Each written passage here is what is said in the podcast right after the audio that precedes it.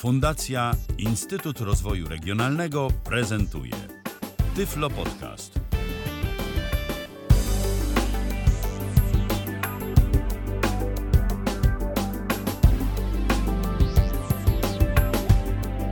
I kolejny krótszy tydzień, proszę Państwa, mamy, bo w kalendarzu czwartek to jest dziesiąty dzień listopada 2022 roku, a zatem e, jutro nam się rozpoczyna dłuższy weekend, e, ale tak na koniec tygodnia pracy mamy dla Was jeszcze jedną audycję na antenie Tyfloradia. Michał Dziwisz przy mikrofonie, a przy drugim mikrofonie Katarzyna Zawodnik. Dobry wieczór, Kasiu.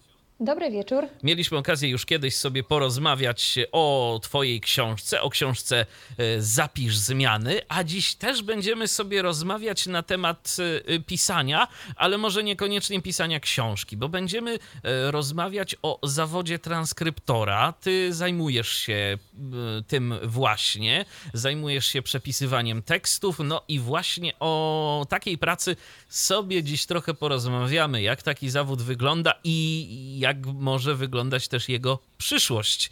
E, również o tym postaramy się kilka słów powiedzieć. E, audycja jest na żywo, zatem jeżeli macie ochotę, to wy również możecie brać w niej czynny udział. A można to zrobić na kilka sposobów, bo można do nas napisać na Facebooku, na YouTubie, kontakt.tyflopodcast.net. Zdaje się, że to jeszcze nie działa, ale zaraz uruchomię. I oczywiście możecie do nas zadzwonić na tyflopodcast.netu kośnik Zoom. E, także jest kilka opcji kontaktu z nami, więc y, do dzieła. Zapraszamy serdecznie, jeżeli będziecie mieć jakieś pytania. No to dobrze.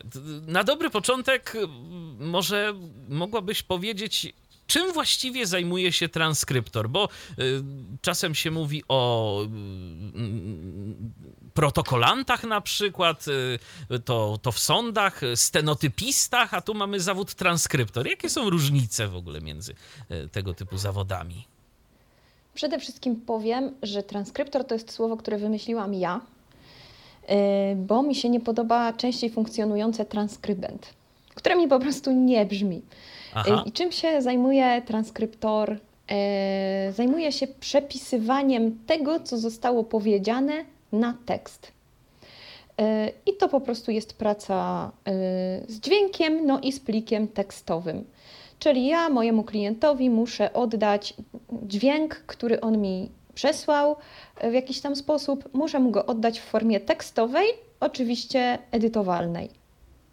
Okej. Okay. I na tym polega ta praca. Te materiały dźwiękowe mogą być różne. E, czy na przykład dla ciebie jest jakiś wymóg w Twojej pracy, żeby one były odpowiedniej jakości, czy jesteś w stanie stawić czoła każdemu e, nagraniu, nawet jakiemuś mocno zaszumionemu? E, no, jestem w stanie stawić czoła każdemu nagraniu, jeżeli tylko klient stawi czoła cenie, choć powiedziałabym, że to nie są bardzo drogie usługi. E, no choć klienci też różni i różną cenę gotowi za to zapłacić. Natomiast generalnie tak, aczkolwiek muszę powiedzieć, że wolę te nagrania dobrej jakości. Nawet jeżeli tak jednostkowo mogę powiedzieć, że to, e, że mniej na tym zarabiam, to i tak jakby czas, jaki poświęcam, też wysiłek umysłowy, bo nawet jeżeli ja nagranie jakości dobrej przepisuję przez godzinę i nagranie jakości niskiej przez godzinę, no to moje zmęczenie jest jednak różne po tej godzinie pracy. E, jednak każdy, kto mm, jakkolwiek pracuje z dźwiękiem i to jeszcze w słuchawkach, no a zwłaszcza przy nagraniach niskiej jakości nie ma innej opcji, to wie, że dźwięk męczy, długotrwały dźwięk męczy, długo, a długotrwały hałas to już w ogóle męczy. No na przykład miałam kiedyś takie nagranie, które było w pubie. Było tam tak głośno, że nawet już jeden z tych y, rozmówców powiedział: Słuchaj, może się gdzieś przeniesiemy. Niestety drugi nie zareagował jakoś specjalnie na te propozycje i tam Bo zostali. Bo może oferta pubu była dobra. może była dobra, ale tam była tragedia i to w zasadzie było yy, jedno z bardzo nielicznych zresztą nagrań, które odrzuciłam. Ono było po prostu nie do spisania, bo tam głośniejsze były rozmowy przy sąsiednich stolikach niż przy tym głównym. Ale często bym powiedziała, że ludzie nie zwracają uwagi na to, w jakiej jakości nagrywają, Y, dlatego ja też na swojej stronie staram się o tym pisać, bo na przykład ludzkie ucho inaczej analizuje dźwięk. Jeżeli ja siedzę z kimś w kawiarni, to wsłuchuję się w to, co on mówi, a nie w lodówki. Ale jeżeli nagrywa to rejestrator, y, to on nie traktuje przecież wybiórczo dźwięków, tylko wszystko ściąga tak samo. I Też wtedy... ten rejestrator, można powiedzieć, łapie dźwięk z innej perspektywy. Siedząc z kimś, no to jednak e, ucho mamy mniej więcej na wysokości jego twarzy, w odpowiedniej odległości oczywiście, ale taki rejestrator zwykle leży na stole, więc też ten kąt e, zbierania mikrofonów jest zupełnie inny. Dokładnie tak, a poza tym na przykład ludzie zapominają położyć go po środku lub nawet bliżej y, respondenta i kładą w miarę bliżej siebie, żeby go obsłużyć, tylko nie myślą, że wtedy on gorzej zbierze. Albo na przykład na tym samym stole wtedy coś odkładają, odstawiają i siedzisz sobie, piszesz i nagle słyszysz taki okropny trzask, kiedy ktoś odstawia filiżankę, no bo przecież ten rejestrator dokładnie na tym blacie leży.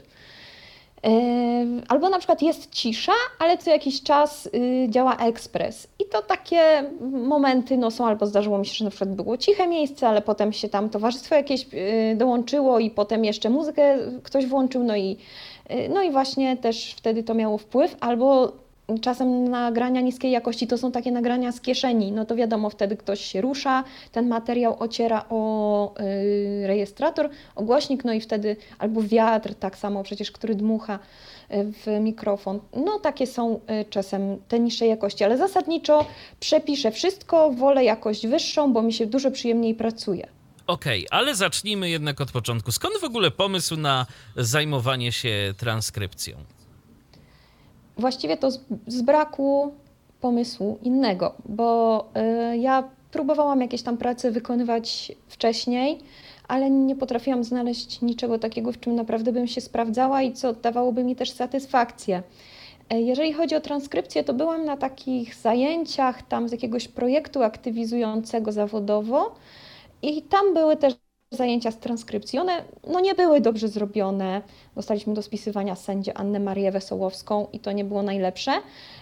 Ale ja się dowiedziałam, yy, że. No i to nie było z praktykiem, ale ja się dowiedziałam w ogóle, że coś takiego można robić, że jest taka usługa, że ktoś tego potrzebuje. I w momencie, kiedy znalazłam się trochę w kropce zawodowej, no to postanowiłam yy, po prostu spróbować. No a że miałam taką sytuację, że po pierwsze miałam jakieś tam oszczędności, bo jak wiadomo na studiach lepiej się zarabia niż w pierwszej pracy, bo są stypendia, więc po pierwsze miałam jakieś oszczędności, po drugie nie miałam żadnych takich zobowiązań, żebym na przykład musiała kogoś utrzymywać, więc liczyłam się z tym, że mogę po prostu no nie wiem, zacisnąć pasa przez parę miesięcy, to postanowiłam e, właśnie zrezygnować z etatu i spróbować e, tego. No i tak zaczęłam najpierw, najpierw, na, najpierw pracowałam u kogoś w firmie, z tego były bardzo małe pieniądze, ale nie mogę powiedzieć, że nie doceniam tego, bo y, tu poznałam po pierwsze, skąd można czerpać zlecenia, no bo co prawda nie ja się tym zajmowałam, ale jak słyszałam, co, mm, co inni ludzie zlecali, po prostu co dostawałam do spisania,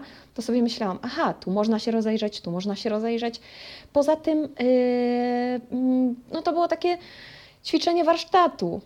Yy, to, to też się bardzo przydało przed tym, jak zaczęłam już sama pracować. No i później właśnie e, najpierw była działalność otwarta w akademickim inkubatorze przedsiębiorczości, czyli takiej bardzo bezpiecznej formie, w której w biznes jest się wprowadzanym za rękę i yy, podmiotem odpowiedzialnym jest tak naprawdę właśnie ta firma, ten inkubator.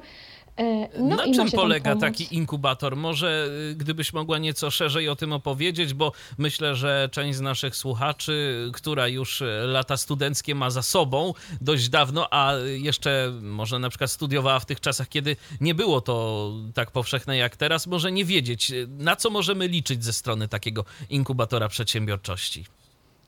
W zasadzie on nawet może pomóc nie tylko studentom, ale każdemu. Chodzi o to, oni tak się reklamują, te, tego typu inkubatory, że jeżeli nie jesteś pewien, czy chcesz założyć biznes, a chcesz spróbować, to to jest bez zobowiązań. W każdej chwili można w to wejść i wyjść, bo płaci, y, płaci się miesięczny abonament i oni zapewniają, no zapewniają po prostu taką pomoc księgową, y, pomoc, y, tam program do fakturowania, wszystko to przechodzi przez ten inkubator, czyli na przykład, y, mm, no nie wiem, nie płaci się samemu podatków, nie płaci się samemu ZUS-u. To jest taki, powiedziałabym, lajtowy biznes, który w założeniu jest podkładem pod y, potem już otworzenie własnego biznesu. Rozumiem. No i okej, okay. na dobry początek inkubator, potem własna działalność. Nie korciło, żeby jednak poszukać może jakiegoś lepszego etatu? Nie wiem, czy bym znalazła. Po prostu miałam duży problem ze znalezieniem pracy. To jest nasz, no po prostu problem niewidomych osób. Duży problem ze znalezieniem pracy. Yy, takiej, w której się odnajdę. No pracowałam wcześniej w Polskim Związku Niewidomym, ale tam, Niewidomych, ale tam nie było yy, za bardzo pracy dla mnie, bo na przykład y, było tam dużo papierkowej roboty, albo trzeba było pójść z tymi beneficjentami gdzieś tam, na przykład zwiedzaliśmy jakieś miejsce, powiedzmy Wawel, no i trzeba było pozbierać listę obecności, albo jeszcze prowadzić niewidomych, którzy przyszli, e, właśnie beneficjentów. No i ja tego wszystkiego nie mogłam tak naprawdę zrobić. Robiłam coś tam, chodziłam na jakieś spotkania służbowe z szefem i tak dalej, towarzyszyłam mu, wyszukiwałam coś tam w internecie, pisałam jakieś e, informacje, dzwoniłam, ale to było wszystko takie że mimo wszystko brakowało wzroku jednak. Poza tym no, jakiś call center to to też nie satysfakcjonowało mnie. Y, do szkoły nie udało mi się żadnej dostać, no więc po prostu zrobiłam to, co mi przyszło do głowy. No i okej. Okay. I jak wyglądały początki? Początki wyglądały tak, że na szczęście yy, ktoś życzliwy zagadał do kolejnej osoby, że jest taka dziewczyna, która przepisuje. I w ogóle to było wielkie szczęście. Po prostu, no, ja uważam, że polecenia są połową sukcesu, jeżeli chodzi o zdobywanie klientów. Na początek zostałam polecona bardzo dobremu klientowi. Zresztą do dzisiaj y, z tym klientem jeszcze współpracuję. Y, I po prostu tak się zaczęło, że to było pierwsze fajne, sensowne zlecenie no i, no i to ruszyło. Oczywiście też OLX był na początku. Na początku brałam wszystko, nie grymasiłam, co tylko mi zlecono, to brałam. No i oczywiście starałam się wyceniać jak najniżej, żeby chcieli mnie. No też zdawałam sobie sprawę, że pewnie ta moja praca nie jest na początku aż tak wysokiej jakości i moje tempo pracy nie jest aż tak szybkie, żebym mogła nie wiem jak wysokich gratyfikacji oczekiwać, więc no bo to się tak z jednej strony mówi, że ci nowi na rynku to go psują, bo obniżają, a z drugiej strony no trudno nie obniżać, Bo muszą że być w jakiś sposób muszą być w jakiś sposób atrakcyjni dla e, klienta, tak? Że... Tak, a poza tym muszą się nauczyć jednak tego Oczywiście. warsztatu, tego rzemiosła, no po prostu. I wiadomo, że no, taki e, uczeń no, no jeszcze tak tego wszystkiego nie umie. No miałam na początku też taką, y, nie umiałam też wyceniać swojej pracy, no tego wszystkiego po prostu się z czasem uczyłam. No pamiętam moje pierwsze, takie pierwsze, pierwsze, pierwsze w ogóle zlecenie, Aha. no to była taka hańba, ale bardzo pouczająca hańba, y, bo nie miałam jeszcze ani dobrych narzędzi, ani w ogóle żadnego doświadczenia. No i Bogu dzięki, że ten klient mnie nigdzie nie obsmarował, tylko po prostu odpuścił i już y, nie wrócił ale na szczęście tak już się później nie zdarzało. Ale no po prostu przeliczyłam się.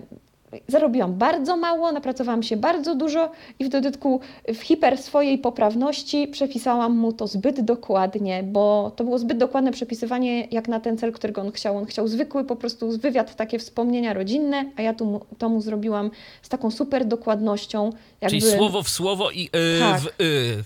Dokładnie. No i na szczęście po prostu facet odpuścił, ale to było bardzo pouczające, jak sobie to potem przemyślałam. No i też po prostu pokazało mi to, że ta praca wymaga przeogromnej cierpliwości. No bo wtedy to spędziłam nad 25 minutami kilka godzin na początku, zanim nabrałam tempa i zanim już uzyskałam, pozyskałam dobre narzędzia. A teraz y, jakie mniej więcej jest twoje tempo? Tak y, oczywiście wiadomo, że co nagranie to różnie może być. Są prostsze nagrania, są trudniejsze nagrania, ale dajmy na to ktoś y, podrzuca ci, no powiedzmy, jakiś materiał właśnie taki półgodzinny może dla zaokrąglenia. No to ile czasu nad nim pracujesz mniej więcej? Półtorej godziny mniej więcej. Półtorej. I to już jest finalny efekt. Klient dostaje go, Nawet gotowca. mniej może, mhm. ale do półtorej godziny, no bo, yy, no bo w godzinę tak przepisuję przy trudnym materiale, no to najmniej chyba 17-18 minut. No, przy bardzo prostym to prawie pół godziny, ale średnio między 20 a 25 minut na godzinę się przepisuje. Rozumiem. No, to... no, i później właśnie jeszcze korekta, tak chwilka na korektę, na, na przejrzenie tego tam yy, i potem prze przeczytanie w całości. Okej. Okay. Ja powiem szczerze, raz w życiu, jeden miałem takie zadanie, że musiałem przepisać materiał właśnie z, ze słuchu i zapewnić mu formę tekstową. I powiem szczerze, że to chyba nie było zadanie, którym chciałbym się zajmować na dłużej, więc no podziwiam, że akurat to jest y, dla ciebie taką pracą, która no też myślę, że oprócz pieniędzy jakąś satysfakcję daje, prawda? Jasna sprawa, tak, daje satysfakcję. A też jest kwestia, żeby właśnie wyrobić sobie takie tempo pracy, trzeba się nauczyć tego, żeby nie robić tak, że najpierw słucham, potem piszę. No ja teraz pracuję w ten sposób, że słucham w trakcie też pisząc. Rozumiem. Więc no tak. to też przyspiesza. Poza tym mam, mam fajny program, zamówiłam go, w sensie kupiłam go, yy, ale wiem, że są odtwarzacze, tylko że ten mój program daje mi super możliwości, bo ustawiam sobie w milisekundach długość skoku podczas przewijania. I to też jest super, bo jak ja przewijam, to mogę sobie dokładnie ustawić długość przewijania, tak żeby nie odsłuchiwać tego, co już napisałam, tylko żeby dokładnie cofnąć się o taki moment, żeby usłyszeć jeszcze raz to, co było przed chwilą. No, o warsztacie też... to myślę, że porozmawiamy za moment. Natomiast e, zanim e, do tego warsztatu takiego typowo technicznego dojdziemy, bo oczywiście e, skoro Tyflo Podcast, skoro technologie, to na pewno będę cię chciał o to zapytać, ale chciałbym jeszcze zanim o tym, to żebyśmy porozmawiali troszeczkę na temat w ogóle zakresu twojej oferty. Bo kiedy wejdziemy na twoją stronę internetową niezawodnytranskryptor.pl, no to mamy różnego rodzaju rodzaju mm, informacje dotyczące tego, czym się zajmujesz. I tam jest parę takich rzeczy. Są, są różnego rodzaju wywiady yy, i tak dalej, i tak dalej. Gdybyś mogła kilka słów na ten temat powiedzieć, jakiego rodzaju teksty przepisujesz i czym te teksty się charakteryzują? Przepisuję, i to jest najczęstsze, wywiady takie zwykłe jeden na jeden, ID indywidualne, które polegają na tym, że po prostu jedna strona chce zebrać jakieś informacje od strony drugiej, i w tych wywiadach mm, najważniejsza jest ta zawartość merytoryczna. Wtedy polega to na tym, że wypowiedzi moderatora skracam do minimum, czyli tylko merytorycznie jego wypowiedzi, natomiast e, jakby sens pytania e, i jakieś ewentualnie jego uwagi, o ile coś wnoszą do wypowiedzi nowego, Natomiast e, wypowiedzi respondenta, no to już w pełni e, z pominięciem jakichś szczegółów typu dźwięki zastanowienia, plątanie się w słowach, przejęzyczenia e, i tak z pominięciem jakichś tam rozmów poza typu, nie wiem, że właśnie są, nagrywają to w restauracji, zamawiają herbatę i tak. Po prostu meritum. Są też, ale to robię bardzo rzadko, ze względu na po prostu to, że jestem jednoosobową działalnością, a tego zwykle jest dużo materiału do spisania w krótkim czasie. Więc robię to rzadko. Są wywiady e, FGI, takie fokusowe, i to na przykład się robi wtedy, kiedy ktoś chce wprowadzić, powiedzmy, nową herbatę na rynek i zbiera sześcioosobową grupę. I tej sześcioosobowej grupie po kolei każdy się w tej grupie wypowiada na temat, czego oczekuje od herbaty, jakie pudełka są dla niego najbardziej atrakcyjne. No są takie marketingowe po prostu wywiady. E, to, to też jest częste, natomiast no mówię, nie u mnie. E, są też kolejnym typem to są podcasty i wykłady. E, to się fajnie też spisuje, no bo tam zazwyczaj ktoś wie, co chce powiedzieć, jest przygotowany, mówi ciekawie i to po prostu są te różne takie, no takie teksty powiedzmy blogowe. Tutaj w tym wypadku spisuję też słowo w słowo, natomiast czasem robię jakieś tam poprawki drobne, językowe, typu jeżeli ktoś mówi tą, na przykład tą poduszkę, to ja wymieniam na tę, no bo, no bo w zapisie to jest poprawnie i wiadomo, że o to chodzi. Teraz też jeszcze tego nie ma na stronie, ale wejdzie taka usługa, zaczynam to robić, takiej korekty, powiedziałabym, czyli to jest e, taka adaptacja tego, co zostało powiedziane na formę artykułu. Na przykład ostatnio miałam wywiad z fizjoterapeutą, takim pracującym z kobietami w ciąży i po ciąży i e, ta rozmowa, wiadomo, miała, bo jak się, jak się słucha, jak ktoś mówi, to można stwierdzić, że mówi pięknie, ale i, i to często jest prawda. Natomiast Ale jak, jak się, się, potem to... przeczyta, to... Dokładnie. Więc moja po prostu ta praca korektorska polega na tym, że ja to jednak adaptuję, czasem zmieniając szyk zdania, czasem dobierając troszeczkę bardziej e, takie pasujące do słowa pisanego e, wyrażenie, natomiast generalnie wiele nie zmieniam i troszeczkę układam jakby bardziej ten tekst. Nie jestem korektorem z wykształcenia, więc nie podejmuję się korekty na przykład prac dyplomowych. Nie podejmuję się korekty tekstów, które napisał ktoś inny, ale jeżeli ja od początku opracowuję ten tekst, także najpierw właśnie jako transkrypcję i korektę, to wtedy się tego gotowa jestem podjąć, o ile temat jest y, zrozumiały dla mnie. Bo zdarzyło mi się na przykład przepisywać coś, czego kompletnie nie rozumiałam. To był informatyczny, wy, wy, y, takie mm, szkolenia informatyczne. Ja do dziś nie wiem, o czym pisałam. E, słów tam było bardzo dużo różnych, których nie znałam e, i po prostu wyszukiwałam je w internecie.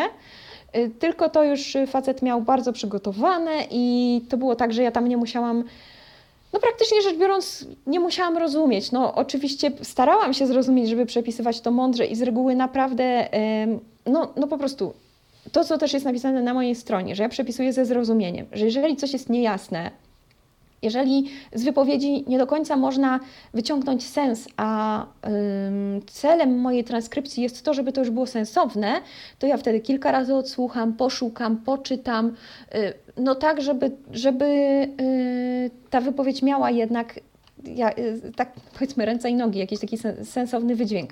Mm, nie pozwalam sobie raczej, chyba że transkrypcja ma być super dokładna, ale jeżeli nie, to nie pozwalam sobie raczej na wpuszczanie takich bezsensownych yy, fragmentów, bo nie o to chodzi po prostu. No bo to, ten tekst zazwyczaj ma być później do czegoś użyty i wiadomo, że to trzeba jak najbardziej temu klientowi życie ułatwić, a oni też sami mówią nieraz, żeby oczyścić ze zbędnych rzeczy i tak dalej. Albo, że ktoś się chaotycznie wypowiadał i żeby postarać się jakoś tak to napisać, żeby to było bardziej czytelne. A w jakiej sytuacji y, klienci proszą Cię o jakieś takie naprawdę super dokładne przepisanie y, nagrania? Na przykład jak jest sesja coachingowa. Zwracają się czasem do mnie coache, którzy albo z jakiejś tam przyczyny zawodowej to muszą zrobić, nie wiem, na przykład dla superwizji, e, czyli żeby drugi terapeuta sprawdził ich pracę, albo e, jak są studentami szkół, kursów coachingowych i muszą na zaliczenie dać e, po prostu transkrypcję swojej, swojej sesji z klientem. To wtedy to jest bardzo dokładne. No i właśnie jeszcze kiedyś parę razy zdarzyło mi się takie bardzo dokładne rzeczy pisać też y, dla sądu. Y, pisałam też dla wydawnictwa i tam y, z wydawnictwa poproszono mnie, żebym mimo wszystko bardzo dokładnie przepisywała to, co jest mówione, że oni to sobie poukładają, a oni chcą jednak bardzo dokładnego przepisywania. Rozumiem. No ale raczej, raczej takich bardzo dokładnych się unika. Albo czasem przy takich jakichś bardzo pogłębionych wywiadach psychologicznych, na przykład, nie wiem, jeżeli powiedzmy ktoś chciałby prowadzić badania na temat traumy, no to wtedy wszystkie takie y, rzeczy, których na przykład plątanie się w słowach, w którym miejscu ktoś się y, zawahał, w którym miejscu ktoś y, powtórzył coś kilka razy, no to wtedy by też miało to znaczenie. Ale to są takie bardzo szczególne już rzeczywiście sytuacje. No i chyba to główne takie, które ja przepisuję. No wspomniałaś, tam... wspomniałaś o tym, że e, przepisywałaś nagrania dla sądu, ale na stronie e, internetowej twojej zauważyłem taki zapis. Ważne, nie przepisuję nagrań dla sądu oraz na potrzeby sesji samorządowych. E, dlaczego tak? No właśnie, jak zaczynałam i chyba rok to robiłam, czy nawet trochę dłużej, to przepisywałam dla sądu. Teraz już tego nie robię, bo to jest bardzo wyczerpujące psychicznie. To są często sceny y, kłótni, przemocy czasem nawet. Y, nawet ja wymiękłam, jak przepisywałam scenę pośredniego molestowania dziecka. W tym momencie wymiękłam i powiedziałam, że już nigdy więcej niczego takiego nie przepiszę. Y, to, są, to jest wyciąganie brudów, takich naprawdę, których aż trudno sobie wyobrazić. Po prostu, że jeden człowiek może coś takiego powiedzieć drugiemu człowiekowi. E, ludzie schodzą do tak najniższego poziomu, y, prowokują się, y, prowokują różne sytuacje, żeby ta druga, bo to są najczęściej rozwody.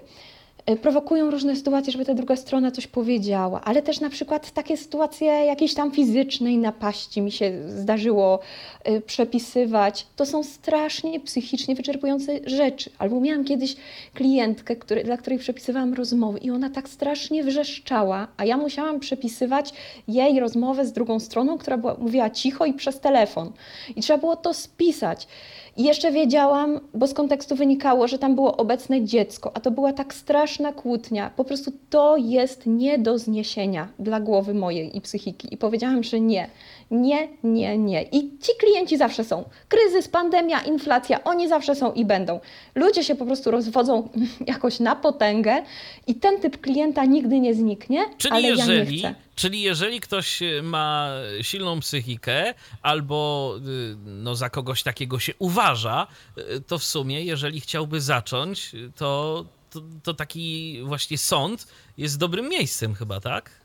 To znaczy, to nawet nie jest sąd, to po prostu y, prawnik, adwokat Prawnik. tego klienta Aha. mówi mu, że, że y, te rozmowy, które ma pan nagrane, proszę teraz spisać, y, dać do spisania. Więc to tak działa.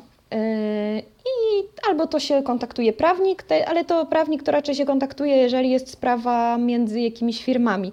A jak jest sprawa osób prywatnych, to zwykle sama ta osoba po prostu się kontaktuje.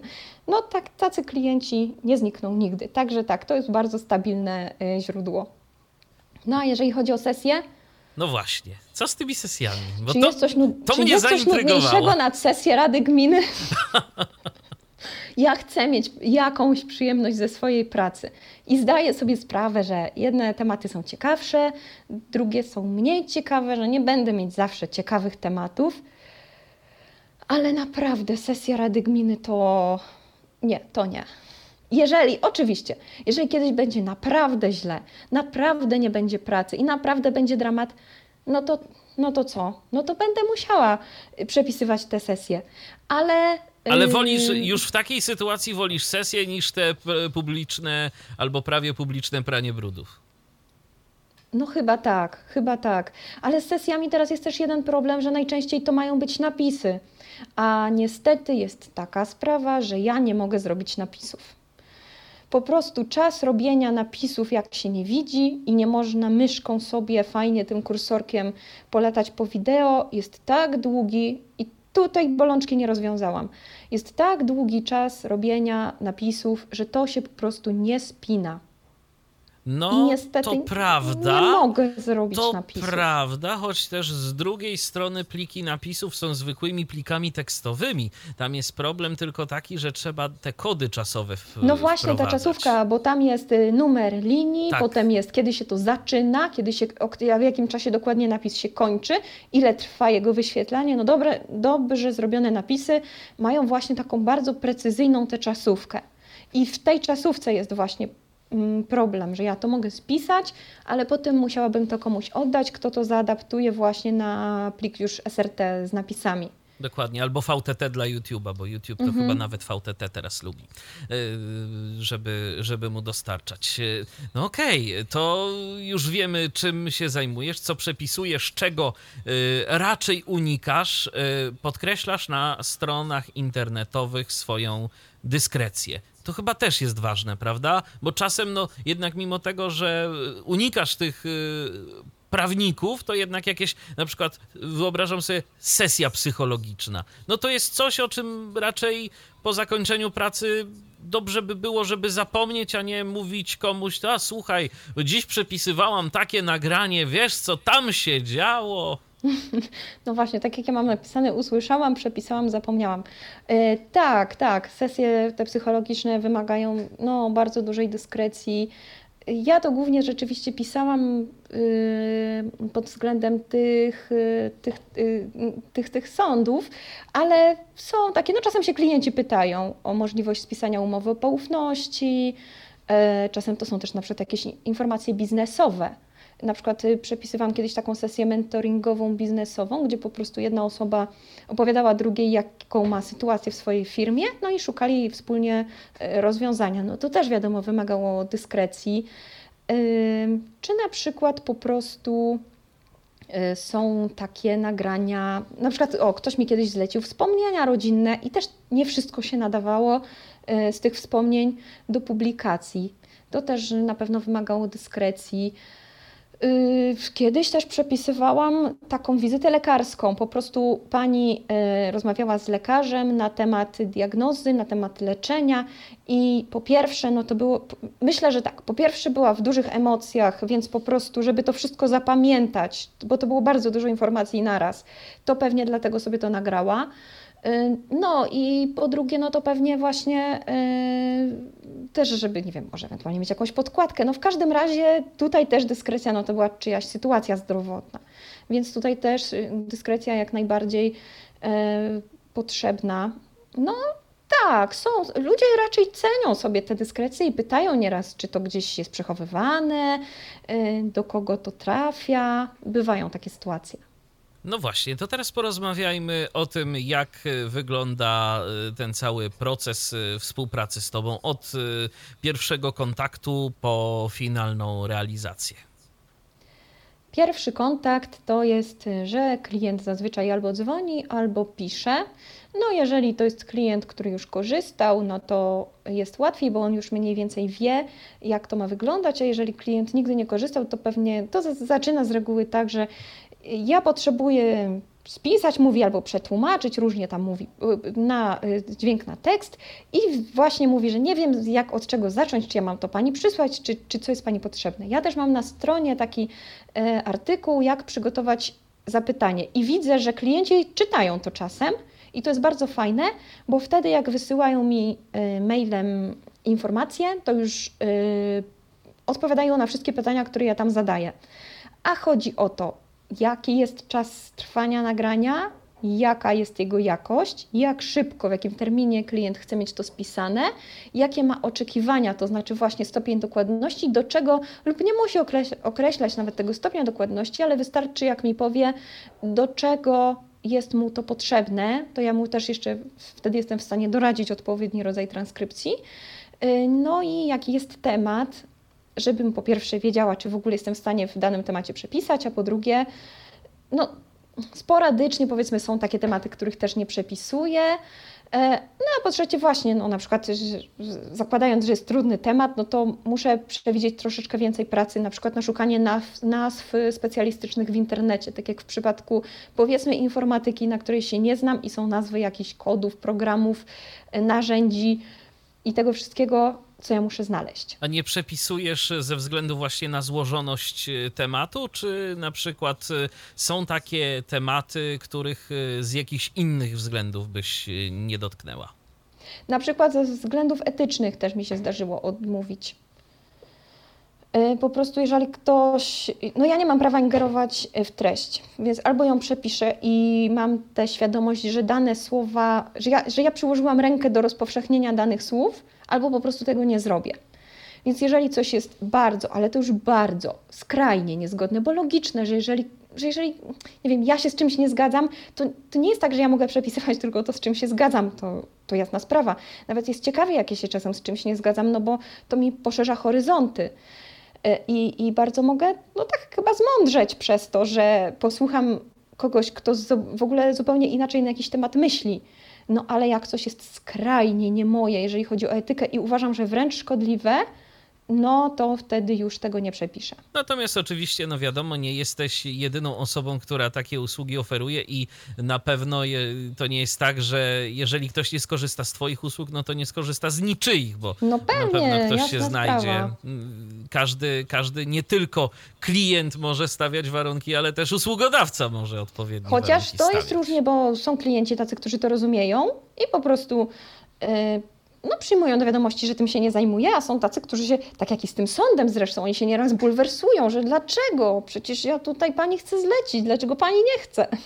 No cóż, no to akurat y, to w takim razie będziesz mogła odesłać do tej audycji, żeby się nie powtarzać w tak przyszłości. No i okej, okay, wys wysyła ci ktoś y, informacje dotyczące tego nagrania, jakie to nagranie będzie. Y, ty następnie wyceniasz.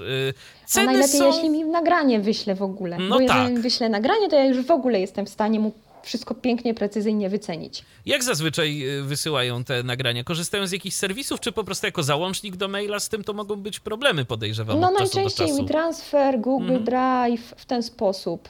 Wszystko, YouTube też, no wszystko, czego da się ściągnąć. No raz miałam sytuację taką, że klient miał, ale to jeden, jedyny raz, że klient miał y, na swojej platformie i powiedział, że on mi tego nie da na mój komputer, bo to jest bardzo poufne. To w ogóle nie było poufne, to była taka drobna rzecz, to kur, kursik robienia pewnej czynności. W każdym razie dla niego to było bardzo. Ja okej, okay, ale mówię, proszę Pana, ale ja nie jestem w stanie z Pana platformy tego spisywać, bo ja muszę zatrzymywać się w tekście, odsłuchiwać, cofać. No nie da się.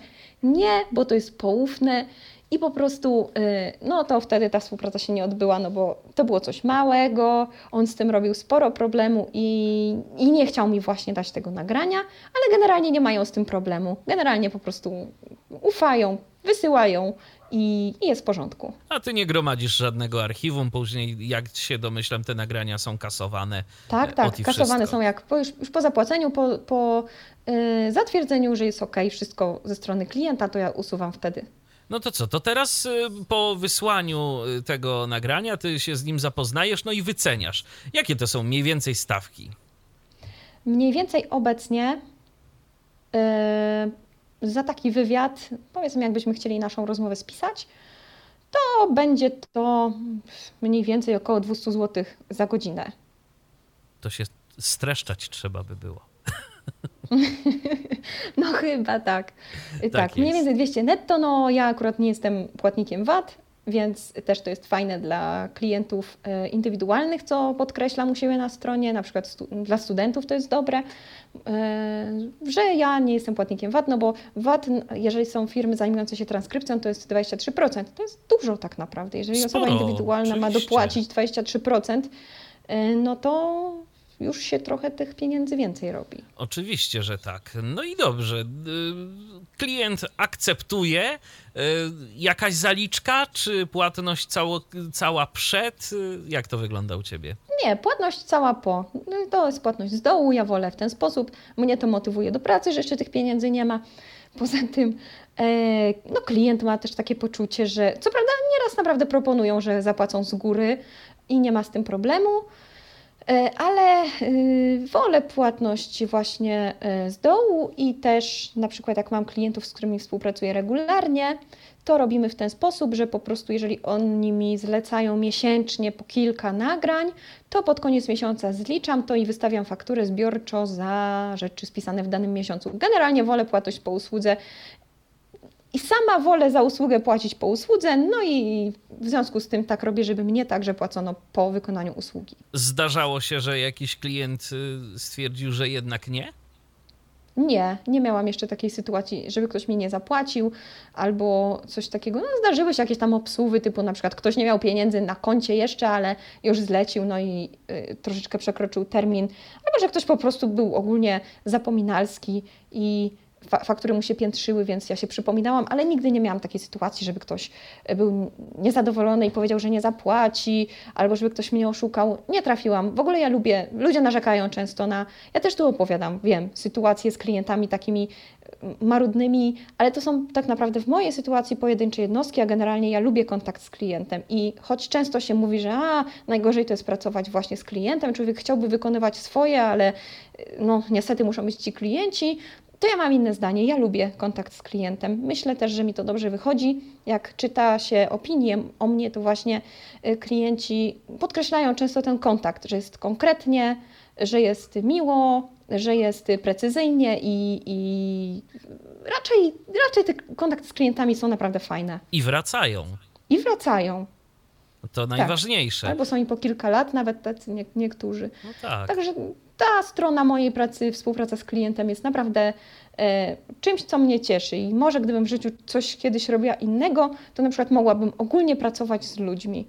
Tak, bo generalnie dosyć często, to nie jest regułą, ale też mając gdzieś tam kontakt zawodowy z ludźmi w różnych sytuacjach i też przez wiele lat pracując, pomagając ludziom w rozwiązywaniu ich problemów, zazwyczaj komputerowych, i to byli zazwyczaj ludzie, którzy komputera używali do wykonywania swojej pracy i chcieli po prostu tę pracę wykonać jak najszybciej, to wiem, że ludzie zazwyczaj nie są jacyś niemili, niefajni, tylko chcą po prostu, żeby umożliwić im no, pójście dalej w tym, w tym, co chcą zrobić i tak jak y, człowiek do nich gdzieś tam z uśmiechem podejdzie y, i dość miło zagada, to będzie raczej wszystko w porządku. No, zdarzą się oczywiście jakieś wyjątki, ale to, ale to wyjątki potwierdzające regułę, mam wrażenie. Dokładnie tak, albo nieraz no, może po prostu są trochę zestresowani, bo są zagubieni,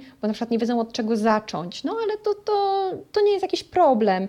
Także y, no a nie, nie, nie miałam nigdy problemu. Nawet jak tam jakieś negocjacje, no to też były to zawsze na poziomie fajnym. Także moje kontakty z klientami pozytywnie bardzo oceniam. Ktoś w takiej relacji musi zachować spokój i ty ten spokój zachowujesz. Po prostu. Tak, aczkolwiek e, nie daję sobie w kaszę dmuchać. tak bym powiedziała jednak, mimo wszystko. Na przykład zadzwonił do mnie kiedyś taki starszy pan i chciał yy, coś tam spisać, i zaczął ze mną negocjować ceny, ale na zasadzie takiego nieeleganckiego flirtu, że ja tu jestem taką cizią i on tutaj coś do mnie tak zaczął zagadywać, co mi było mocno nie w smak. To ukróciłam szybko tę rozmowę, powiedziałam, że mu dziękuję, rozłączyłam się i nie bawiłam się w jakieś tam y, prowadzenie z nim długich dialogów. No i cóż, klient być może stracony, ale spokój zachowany. Tak jest. No właśnie. To teraz porozmawiajmy o Twoim warsztacie. Wspomniałaś już y, jakiś czas temu, że korzystasz ze specjalnego programu. Y, jak rozumiem, ten program jest dla nas dostępny. Y, czy możesz powiedzieć, co to jest za narzędzie i w ogóle czego używasz tak na co dzień pracując z tekstem? Tak, mm, w ogóle to jest bardzo niskokosztowa firma, jeżeli chodzi o takie rzeczy, bo to wiele nie trzeba. E, program się nazywa niezawodny transkryptor, a jakże? Bo jest napisany specjalnie dla mnie. A, czyli to jest napisane narzędzie dla ciebie. Myślałem, tak. że to jest jakiś ogólnodostępny program, e, który gdzieś można sobie kupić po prostu. Nie, nie, to jest mój program. Okay. I on został napisany dla mnie.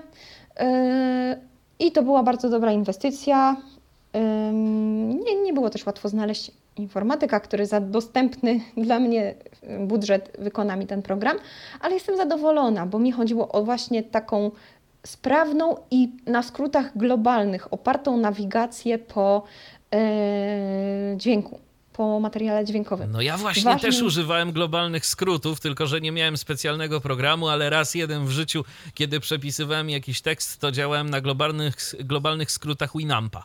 E, pierwszy i ostatni raz. Ja na Fubarze, dopóki nie miałam tego mojego e, odtwarzacza. Tam też zdaje on... się można jakoś o jednostkę też. czasu ustawić przeskok.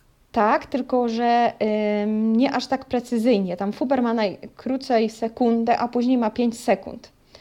E, a na przykład ja teraz mam czas cofania ustawiony na dokładnie półtorej, nie, dokładnie 2,5 sekundy. O właśnie. I to jest super czas. 3 sekundy to już jest troszeczkę za długo. 2 sekundy to jest jednak troszkę za krótką momentami. Na razie 2,5 jest idealnie. Yy, jeszcze też mam fajną możliwość w tym programie kopiowania czasu aktualnego w nagraniu. To się bardzo przydaje i brak tej opcji, wbrew pozorom, bardzo wydłuża czas. To znaczy, tak jak i ten niewłaściwy skok, tak brak możliwości mm, szybkiego sczytania, skopiowania y, czasu, no to są sekundy, w, który, w, w, których ten czas się wydłuża, tylko że sekunda do sekundy. I się no, zbierze. I się zbierze. A są takie nagrania, w których ja muszę dosyć dużo tych kodów używać, albo po prostu właśnie są niskiej jakości i jednak mimo wszystko tych momentów niezrozumiałych oznaczam więcej, albo muszę na przykład oznaczać miejsca w nagraniu. Na przykład są czasem takie wymogi, że co minutę, albo tam na początku każdej wypowiedzi trzeba y, wpisywać znaczniki czasowe. Y, więc, więc to jest taka opcja przydatna. No, ten mój program w sumie no, ma jeszcze tam możliwość zwalniania i przyspieszania, ale to się mi ostatecznie nie sprawdziło. No właśnie, ty słuchasz na normalnej prędkości, tak. czy, czy przyspieszasz? Ostatecznie na normalnej, dlatego że i tak moje tempo pisania w stosunku do tempa mówienia przez człowieka i zasób mojej pamięci krótkotrwałej jest taki, że nie ma sensu przyspieszać. Raczej bym powiedziała o zwalnianiu czasem, jak ktoś bardzo szybko mówi, ale no to jednak się nie sprawdziło, ponieważ przewijanie wtedy na tym zwolnieniu też jest inne i nie udało się temu informatykowi e, spotkać jakby długości, żeby ten skok e, długości przewijania był taki sam na zwolnionym tempie a poza tym jakoś tak się tego dziwnie słucha. No nie wiem, ale może gdybym miała to dostępne, to bym bardziej używała, natomiast tak w końcu nie ma. E, natomiast no tak to co? Tak to zwykły no Word y, do pisania. Ważne jest, żeby mieć dobre krzesło. Ja mam bardzo dobre krzesło, ponieważ się na nim dużo czasu spędza i rzeczywiście mam tak e, super e, regulowane podłokietniki. Zarówno mogę sobie ustawić ich kąt w stosunku do biurka, jak i wysokość tych podłokietników. Mam mm, no, inny materiał oparcia, inny y, siedzenia, także no, to takie super krzesło. To jest bardzo ważne. Y, ważna rzecz to jest też odpowiednia klawiatura.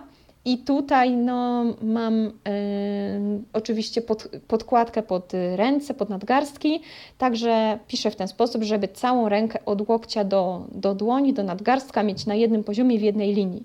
I to się wydaje mało istotne, mnie się to na początku nie wydawało takie istotne, a później ta ergonomia pracy okazała się bardzo ważna i jednak ręce bolą, jak się długo pisze, trzymając je nie, w niewłaściwej pozycji, dlatego teraz bardzo o to dbam, żeby właśnie mieć bardzo dobre ułożenie ręki. E, co do klawiatury, no to nazwy obecnej mojej to nie pamiętam. Wymieniłam na nią poprzednią. Poprzednią miałam e, Logitech i była bardzo dobra. Są dobre te klawiatury z Logitecha. Jest też taka, taki model z podkładką już wmontowaną i to jest bardzo dobra klawiatura. Ma bardzo fajny układ klawiszy, bardzo wygodny pod rękę yy, i ma też fajną tę podpórkę pod ręce. Jest to też taka stabilna klawiatura, tylko głośna. Tylko głośna, no i bezprzewodowa, ale, ale tylko to głośna. jakaś klawiatura z tych mechanicznych? Nie, to jest zwykła, z mechaniczną zwykła. by się chyba nie dało przepisywać. Membranowa to jest a ona i tak Myślisz, żeby się nie dało przepisywać? Myślę, Dlaczego? że hałas, no nie, tak mi się wydaje, nie próbowałam, więc tak tylko mogę przypuszczać, ale sądzę, że hałas, jaki robi taka klawiatura, może jednak trochę przeszkadzać. Yy, zwłaszcza, że przy takiej częstości korzystania ze słuchawek, ja jednak, jeśli mogę, jeśli nagranie jest wystarczająco dobrej jakości, korzystam sobie z głośników, żeby odciążyć uszy żeby nie mieć cały czas jednak tych słuchawek. I wtedy jest ważna cicha klawiatura.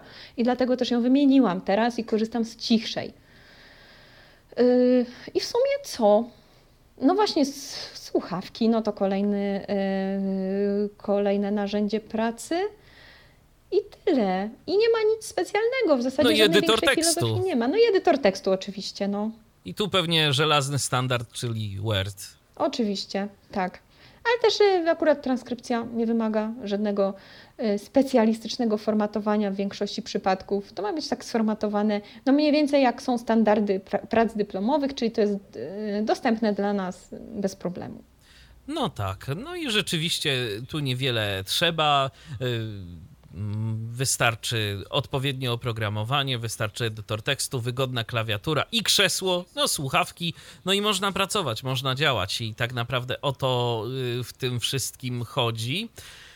Natomiast teraz y, chciałbym Cię zapytać o rzecz y, trochę niewygodną w kontekście tego, tak, o czym my tu rozmawialiśmy też i poza anteną komputerowe przepisywanie.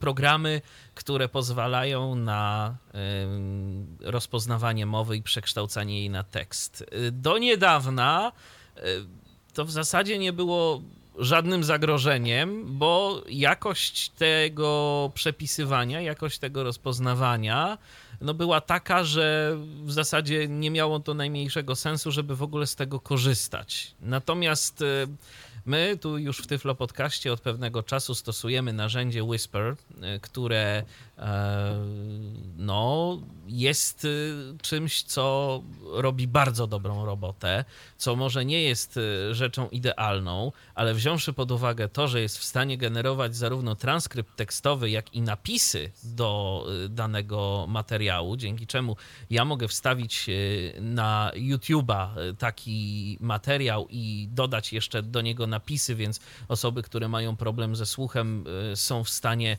wyciągnąć z tego nagrania no to, co im potrzeba, e, no to jest jakość tego rozpoznawania naprawdę dość dobra. Ja podesłałem ci e, taką próbkę tego, mm, możliwości tego nagrania, przed, e, a właściwie możliwości tego oprogramowania przed naszą audycją. A propos naszej audycji o książce Zapisz zmiany, o twojej książce. No i jak ty to widzisz? Czy taka jakość to jest dla ciebie zagrożenie, a może na przykład pomoc tak na przyszłość? No właśnie, tu jeszcze powiemy słuchaczom, którzy może się nie orientują, bo ja się też do momentu, mm, zanim Ty mi wysłałeś, nie orientowałam, że to jest nieporównywalnie dobre z dyktafonem aplowskim, z dyktowaniem aplowskim. Nieporównywalnie dobre. Jeżeli, ktoś, nie, nie jeżeli ktoś ma ochotę y, zapoznać się z y, jakością tego y, rozpoznawania mowy, to wystarczy, że zajrzy na najnowsze audycje Tyflo Podcastu, bo one są już zaopatrzone w te transkrypcje tekstowe. Można sobie to porównać. Ja powiem tak, ma problem z nazwiskami, ma problem z nazwami własnymi, a kiedy my mówimy o technologiach, no to czasem się rzeczywiście zakręci. E, natomiast e, jakość tego jest na tyle dobra, że on potrafi nawet wstawiać interpunkcję i robi to w całkiem niegłupi sposób. No właśnie. I tak jak Ci powiedziałam przed audycją, za 10 lat na pewno będę musiała już robić coś innego. Niestety a może stety, może to jakaś będzie dobra zmiana.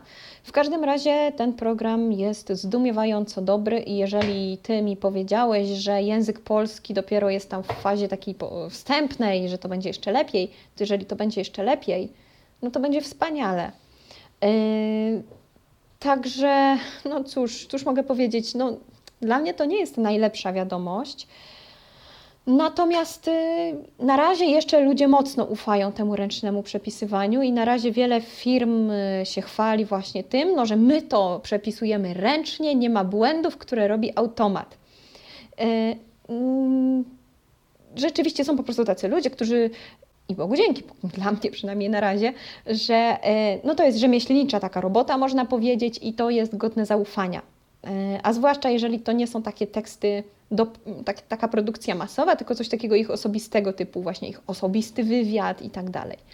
E, Wiesz, to jest mnie... tak, ja sobie tak to porównam do y, produkcji jakiejkolwiek rzemieślniczej, a chińskiej masówki, y, która do nas y, przyjeżdża. Jakiekolwiek wyroby, tak? Jeżeli ktoś wykona rękodzieło, zawsze będzie to lepsze, E, bo ktoś e, poświęci czas, e, dołoży staranności, żeby ten wyrób był możliwie jak najlepszej jakości, dobierze odpowiednie materiały, no a coś robione przez maszyny masowo, no to będzie może podobne, będzie spełniało swoją funkcję, no tylko pytanie, czy będzie tak estetycznie wykonane i tak trwałe. Podobnie w tym przypadku, ja powiem tak, jeżeli chodzi o na przykład przykład y, Tyflo Podcast. My u siebie mamy w tym momencie ponad 2000 audycji.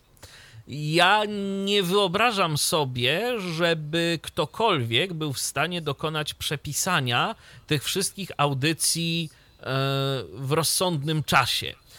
W tym momencie na przykład Whisper jest w stanie działać czterokrotnie, z czterokrotną prędkością na konfiguracji sprzętu, którą mam. Więc y, godzina materiału to jest 15 minut nagrania, y, a właściwie 15 minut pracy. Godzina nagrania mhm. to jest 15 mhm. minut pracy. Więc y, no, jest to coś, co rzeczywiście pozwala już myśleć o tym, żeby przygotować te transkrypcje tekstowe, dzięki czemu te nagrania staną się dostępne dla kolejnych y, osób, dla osób, które z jakichś powodów y, nie mogły albo nie chciały, bo ktoś woli szybciej i woli wersję tekstową, więc y, nawet mimo całkiem dobrego słuchu woli zapoznać się z wersją tekstową audycji. Pytanie jest po prostu takie, kiedy to automatyczne rozpoznawanie mowy stanie się tak dobre, że czas, jaki trzeba poświęcić na poprawienie po maszynie, będzie i tak mały w stosunku do tego, ile czasu trzeba by poświęcić na zrobienie tego ręcznie. I jesteśmy coraz bliżej tego momentu. To prawda, ja czytając y, to nagranie, y, jakiekolwiek y, przetworzone przez Whispera, to dochodziłem bardzo często do takiego wniosku, że ja nawet nie muszę słuchać tego nagrania źródłowego. Ja czytam tekst i ja widzę, gdzie trzeba dokonać jakiejś poprawki, bo po prostu to wynika z kontekstu zdania, gdzie on się pomylił. To są tego Choć typu gdybyś błędy. miał za to brać pieniądze, to już byś wolał raczej wysłuchać. Wolałbym. Bo jeżeli ktoś by potem ci zarzucił, że coś jednak jest nie tak i mógłby mieć rację, no to już by mogło być e, kłopotliwie, a przynajmniej dobrze byłoby się do niektórych fragmentów tekstu, fragmentów nagrania jednak przenieść. Oczywiście, Jakby... że tak. No ja myślę, że to po prostu z czasem wyprze transkrypcje ręczne, jeszcze nie teraz, ale wyprze. Dla mnie y, to jest o tyle problematyczne, tak jak i na przykład zatrudnienie pracownika zresztą, że y, osobie niewidomej jest trudniej poprawiać tekst, bo osoba widząca sobie znajdzie odpowiedni moment myszką, miejsce w tekście i tak dalej. No my to wszystko musimy robić klawiaturą. Poza tym nie zawsze yy, akurat mowa przeczyta błąd tak, żeby wychwycić, że to jest błąd. E, to akurat może bardziej w kontekście zatrudniania kogoś niż tego programu, bo ten program błędów ortograficznych nie robi. Nie, nie Natomiast... zrobi y, to, co w słowniku, to raczej on nie tworzy własnych wyrazów. Y, no chyba, że jakieś y, obcojęzyczne, no to może ewentualnie, ale, ale to raczej się nie spotkałem. Nie spotkałem się, żeby on generował błędy, raczej po prostu jeżeli będzie jakieś słowo, no to on ewentualnie może zastąpić je innym, jeżeli źle, źle zrozumiał. Natomiast może, no ewentualnie taki błąd, być może, nie wiem, że rozdzieli spacją coś, co może być i łączone, i może być rozdzielone. Jakby wtedy to będzie prawda. inny wydźwięk znaczeniowy. To prawda, ale my wtedy tego też nie zweryfikujemy tak łatwo. No właśnie, to nie będzie tak łatwo zweryfikować tego. E, no, natomiast przy zatrudnianiu kogoś, no to w ogóle już na przykład jakie u ktoś napisze, to tego ja słuchając nie wyłapię. Yy, więc czy w ogóle trudniej jest odtworzyć, jakby sprawdzać równocześnie dwa dźwiękowe nagrania, czy, czy tam dwie dźwiękowe treści? Bo jeżeli widzisz, no to biegniesz oczami po tekście i słuchasz w tym samym czasie nagrania, a jak nie widzisz, no to trzeba by te dwa dźwięki jakoś tam ze sobą e, konfrontować i to może być trochę trudniejsze. No tak czy inaczej, ja po prostu wiem, że to w pewnym momencie nas, y, takich ręcznych, zastąpi. I na razie świadomość tego na rynku jest jeszcze taka no, średnia, to znaczy są firmy już, które oferują automatyczne rozpoznawanie tekstu, y, y, rozpoznawanie mowy, natomiast jeszcze wszyscy na razie mm, chociaż to już jest informacja może nie tak bardzo aktualna, może już firmy się w to wyposażyły. Natomiast jeszcze niedawno na takiej grupie dla transkryptorów, którą założyłam, y, no to osoba, która się zajmuje też takimi y, transkrypcjami automatycznymi, napisała, że to, żeby to dobrze poprawić, to trzeba tyle czasu praktycznie spędzić, ile spędza się nad y, tekstem takim pisanym od początku. Wiesz, Ale być właśnie... może wynika to też z tego, że jednak to narzędzie nie jest aż takie proste. To znaczy, nie jest też jakoś wybitnie skomplikowane i podejrzewam, że jeżeli ktoś by skonfigurował je dla ciebie, to mm, byłabyś w stanie obsługiwać je bez większego problemu, bo to jest kwestia wpisania kilku poleceń w terminalu, a mhm. właściwie jednego polecenia tak naprawdę i podania tam kilku parametrów modelu, języka, nazwy pliku i tak dalej, i tak dalej. Natomiast no instalacja. Instalacja to jest narzędzie typowo z gatunku Linuxowych, napisane w języku programowania w Pythonie. Trzeba troszeczkę odpowiedniej wiedzy, żeby to wszystko skonfigurować. To nie jest wiedza y, jakaś bardzo tajemna, wszystkiego można dowiedzieć się z Google'a, no ale też trzeba wiedzieć, co się robi i to jest jedna rzecz. Druga rzecz, y, która y, też troszeczkę myślę, że może ratować osoby okazjonalnie potrzebujące mm, takich transkrypcji, to jest jednak próg wejścia cenowy, bo o ile samo narzędzie jest darmowe, no to karta graficzna, dzięki której można będzie rozpoznawać ten tekst na tej dobrej jakości, darmowa już nie jest i kosztuje swoje. Są oczywiście odpowiednie usługi, za pomocą których można takie karty wynajmować na godziny i można po prostu za naprawdę śmieszne pieniądze to rozpoznawać, ale no jeżeli ktoś nie jest informatykiem y, i jeżeli ktoś nie zajmuje się technologiami, to po prostu o takich rzeczach wiedzieć nie będzie. A poza tym czasem ludzie wolą zapłacić i mieć zrobione. Bo przecież na przykład yy zrobienie napisów mogliby sobie już sami. Okej, okay, niech im to ktoś przepisze, teraz oni to umieszczą jako napisy, ale wolą już dopłacić więcej i mieć te napisy. I tak, I tak samo to działa po prostu w wielu przypadkach. Ja sama wiem, że czasem wolę dopłacić i mieć już y, coś zrobione kompletnie. Oczywiście, że tak. I miejmy nadzieję, że y, to pojawienie się Whispera to nie będzie oznaczało, że za chwilę będziesz musiała zmieniać działalność y, a być może właśnie dzięki temu jakimś sposobem y, będziesz w stanie być jeszcze bardziej efektywna, bo to, no, bo to myślę, wcale nie jest wykluczone, że za jakiś czas y, po prostu nawet ten program będzie w stanie y, w taki czy inny sposób wskazać miejsca, gdzie on nie do końca jest pewien i tylko trzeba będzie tam zajrzeć, poprawić zrobione.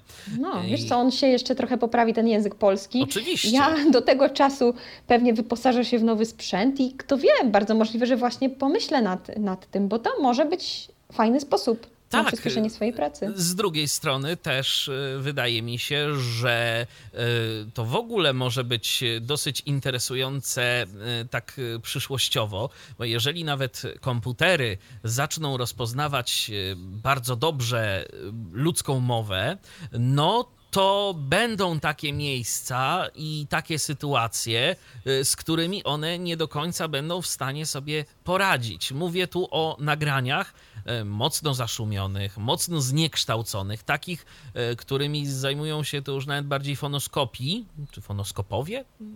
Nie wiem, nawet jak to, jak to odmienić. Ludzie zajmujący się fonoskopią. O, to tak chyba będzie najbezpieczniej więc y, no to już są takie nagrania, które z jednej strony są trudne, to są takie nagrania, które przynajmniej jak tak z tobą rozmawiam, mogą dotyczyć y, rzeczy, którymi ty raczej zajmować byś się nie chciała, bo to wszelkiego rodzaju y, materiały, czy z podsłuchów, czy z różnego rodzaju czarnych skrzynek chociażby, więc tam jakieś sytuacje mhm. wręcz y, katastroficzne i tak dalej, i tak dalej, ale podejrzewam, że to się prędzej czy później tak właśnie może skończyć, że proste teksty damy do rozpoznawania maszynie, niech się grzeje, niech swoje robi, no a człowiek y, niech y, pracuje tam, gdzie faktycznie to jego ucho i umysł są mm, bezcenne.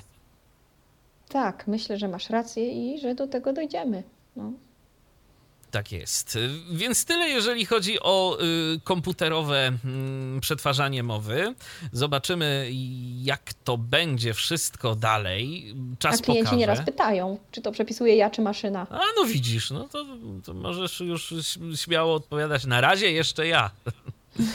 Na razie no. jeszcze ja. Y, ale właśnie, wracając do zawodu transkryptora, czy to jest zawód dla każdego, albo inaczej, bo no, wiadomo, że bardzo rzadko zawód jest dla każdego, jakikolwiek. No, trzeba mieć pewne predyspozycje, pewne cechy charakteru albo pewne zdolności. Twoim zdaniem, z Twojego doświadczenia, czym się taki transkryptor powinien charakteryzować? Skrupulatnością na pewno. Yy... Cierpliwością dużą to również powinien umieć e, pracować sam, no powinien mieć wysoką samodyscyplinę, to moja najsłabsza strona. E, I powinien być, dosyć mieć otwartą głowę, bo nieraz słucha się takich rzeczy, z którymi się człowiek kompletnie nie zgadza, albo ludzi, którzy ci kompletnie nie podpasują i siedzisz cztery godziny, powiedzmy, w takim no niby towarzystwie kogoś, kto jest irytujący, ale musisz. Trzeba mieć mimo wszystko taką umiejętność, to też jest czasem mój problem, y, do, do znoszenia powtarzalności. No bo jak przepisujesz, jak ktoś ci zleci 20 wywiadów na ten sam temat, to pierwsze trzy może są ciekawe, ale kolejne 17, zwłaszcza gdy wyniki się w miarę zgadzają, to ten y, badacz się cieszy, że on ma zbieżne wyniki, że wnioski wyciągnie, ale ty słyszysz po raz 20 to, to samo. Dlatego ja na przykład y, staram się, jak mam duże zlecenia, mieć po kilka na raz, y, żeby po prostu nie ulec zmęczeniu, takiemu zmęczeniu materiału, żeby sobie jednego dnia zrobić na przykład przez kilka godzin jedną rzecz, a potem przez następne kilka godzin następną rzecz, tak żeby głowa odpoczęła. I dlatego jak są większe firmy, no to po prostu, no również ze względów czasowych, ale też i dlatego zleca się, mm, jakby jedno duże zlecenie dzieli się między więcej osób. No jakie jeszcze są cechy? No no wiadomo, trzeba jakoś tam zainteresować się trochę tymi biznesowymi sprawami. Mnie pomogło to, że przepisywałam szkolenia biznesowe i sama dla siebie wyciągałam z nich jakieś ciekawe informacje, co mogę na przykład poprawić u siebie tak od strony biznesowej. Bo generalnie no to mówi się, że y, jak jesteś y, biznesowo zdolny, to nie chodzi o to, jaki masz biznes, tylko że masz biznes. E, ja nie jestem z natury biznesowo zdolna, więc dla mnie to jest wszystko nowe i mm, no nie jestem taką osobą, która w tym się tak swobodnie porusza. Z takie wskazówki z tych szkoleń, no fajna sprawa też i, i przydatna. Pozostaje tylko mieć nadzieję, że osoba, która ci to zleciła, to w tym momencie nas nie słucha, bo gotowa jeszcze odezwać się do ciebie i powiedzieć, że to w sumie ty powinnaś dopłacić za wiedzę, no, którą wie? zaczerpnęłaś. Nie, ten klient nie, on był bardzo fajny. E, także, no, co tam jeszcze się przydaje? E, no, się jest bardzo długo samemu i to jest, no, jesteś przez te ileś godzin sam, trzeba sobie zadbać później o to, żeby coś się działo po pracy, żeby gdzieś wyjść, żeby z kimś się zobaczyć. Czasem brakuje mi, e, jak są przerwy, jak robię sobie przerwy, brakuje mi, żeby wtedy z kimś zagadać, albo na przykład, żeby no, żeby byli ci inni ludzie. Niestety nie, nie mogą być, to musi być właśnie cisza idealna i czasem by się przydało, żeby, e, nie wiem, no, jasne są te wszystkie komunikatory i tak dalej, ale czasem jakkolwiek to, ja lubię pracę indywidualną, to czasem ten element zespołu jako po prostu towarzystwa by się przydał, no a tutaj tego nie ma. Trzeba mieć też na taki rodzaj samotności pewną odporność. A poza tym trzeba po prostu lubić taki statyczny rodzaj pracy. A ile czasu dziennie jesteś w stanie pracować bez jakiegoś takiego uczucia zmęczenia? E, jak mam 8-godzinny dzień pracy, to po tych wszystkich ustaleniach, ile pracy, ile przerwy, wychodzi mi 6,40 pracy. Samego tego klepania. Aha, rozumiem. I to jest czas, kiedy ja jestem już dość zmęczona, ale to nie jest jeszcze tak, że ja już nie mam siły. Jestem po takim dniu pracy, no tak jak po dniu pracy, no zmęczona, ale to jest jeszcze w porządku. Ale więcej, no ja bym nie dała rady. Czyli te 8 godzin z przerwami odpowiednimi. Co ile musisz taką przerwę sobie zrobić, żeby, żeby się gdzieś tam chociaż chwilę e, rozprężyć? Wiesz co, ja sobie szukałam właśnie odpowiedniego stylu pracy, żeby było to wydajne pod względem i mojej jakby mojego zmęczenia, moich, moich sił, moich możliwości i pod względem ilości spisanego materiału, jakby realnego czasu pracy. I wyszło mi, że najlepiej, znalazłam taką w ogóle metodę Pomodoro. A tak, nie, jest taka. No właśnie, i ta metoda Pomodoro, ja ją sobie po prostu zaadaptowałam na swoje potrzeby, bo ona w sumie zakłada bardzo dużo tych przerw i długie stosunkowo przerwy, biorąc pod uwagę czas pracy i przerw. I to by, to by trzeba było, żeby wypracować tyle godzin, to trzeba by, nie wiem, z 10 czy 12 godzin siedzieć. Ja ostatecznie robię tak. 45 minut pracy, 15 minut przerwy, 45-15 i tak dalej. Potem jest półgodzinna przerwa na obiad i potem jest 15 e, minut właśnie przerwy, 45 minut pracy. I to tak się układa w, taki w takie 8 godzin e, z takimi interwałami. No to rzeczywiście, to jest y, myślę odpowiedni stosunek pracy do y, czasu na wytchnienie, żeby się ucho zresetowało i żeby ręce też odpoczęły. Tak, można wstać, ruszyć się, napić się czegoś. No, Nawet byłoby to, to wskazane, żeby mhm, się tak, nie zastygnąć na jak tym najbardziej. fotelu, mimo tego, że jest wygodny. Dokładnie. Coś o tym wiem, bo też mam wygodny fotel, ale ileż można na nim siedzieć. Y, to, to też jest prawda. A jak z konkurencją w ogóle w tym zawodzie? Jest duża? Jak zaczynałam, była bardzo mała. Była na tyle mała. A zaczynałaś kiedy może jeszcze, Ach, powiedzmy? Zaczynałam w 16, w 17, w 16, tak. W 16. Yy, Czyli 6 lat już jesteś na rynku. Mhm. To była bardzo mała, a teraz się zwiększyła i to widzę też nawet po pozycjonowaniu, po tym, że trudniej jest po prostu osiągnąć wyniki w tam w top 5 czy w top 10.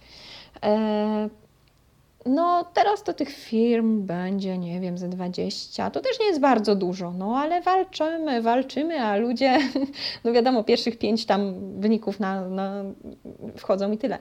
Okej, okay, ale myślisz, że to jest tak, że jeszcze jest więcej y, chętnych klientów niż firm, czy trzeba się trochę bić? Y, to zależy też od typu klienta. Myślę, że te duże firmy nie muszą się tak bardzo bić, bo one mają dużo chętnych, a te mniejsze, takie jak moja, no to trochę trzeba się postarać, dlatego że klient, który mnie interesuje, czyli klient, który nie ma bardzo dużych zleceń, no bo siłą rzeczy ja nie zrobię mu w krótkim czasie bardzo dużo. Więc ten typ klienta yy, może skorzystać z oferty każdego, no i chciałabym tak, żeby skorzystał z mojej. Dlatego może nie ma jakiejś wielkiej konkurencji. Nie powiedziałabym, że to jest jakaś wielka walka konkurencyjna, y, ale jednak czuję różnicę, jeżeli porównamy do tego, co było. Y, no i co? I też taka wymiana informacji między konkurencją jest mała. Ja próbowałam założyć grupę i y, na Facebooku, żebyśmy jakiś tam kontakt ze sobą mieli no to to jakoś nie wypaliło. Jednak nasza branża nie, nie networkuje, tylko każdy sobie tam działa sam i podgląda konkurencję. Ale myślisz, że to dlatego, że jest was niewielu i że jeżeli chodzi o tę sieć, jest po prostu problem z jej zbudowaniem, czy dlatego, że jednak to jest taki zawód dosyć niszowy i każdy bardzo pilnuje swojego poletka, żeby ktoś mu na nie nie wlazł? Chyba troszkę to drugie, albo może po prostu. E, wiem, może po prostu ludziom na tym nie zależy. Jakby ci więksi to i tak niespecjalnie są zainteresowani może rozmową z tymi nami mniejszymi. Pytanie też, wiesz co, ta, tak sobie teraz myślę na bieżąco. E, jaką wiedzą moglibyście się wymieniać? No właśnie, na przykład. E, kiedyś była rozmowa o tych technologiach, o tym spisywaniu automatycznym i też spodziewałam się, że więcej osób zagada, ale też jakoś mało było tych, y, mało było tych rozmów. Y, też kiedyś coś tam był jakiś temat, w, jakim, w jakimś tam momencie, jak tam z klientami, to chyba było już nie wiem, czy w okolicach pandemii, czy coś. I też jakoś, nie, po prostu nie ma, nie ma chyba takiej chęci, no może właśnie po prostu nie widzą ludzie potrzeby, no bo może takie rozmowy dla nich nie mogą zbyt wiele wnieść.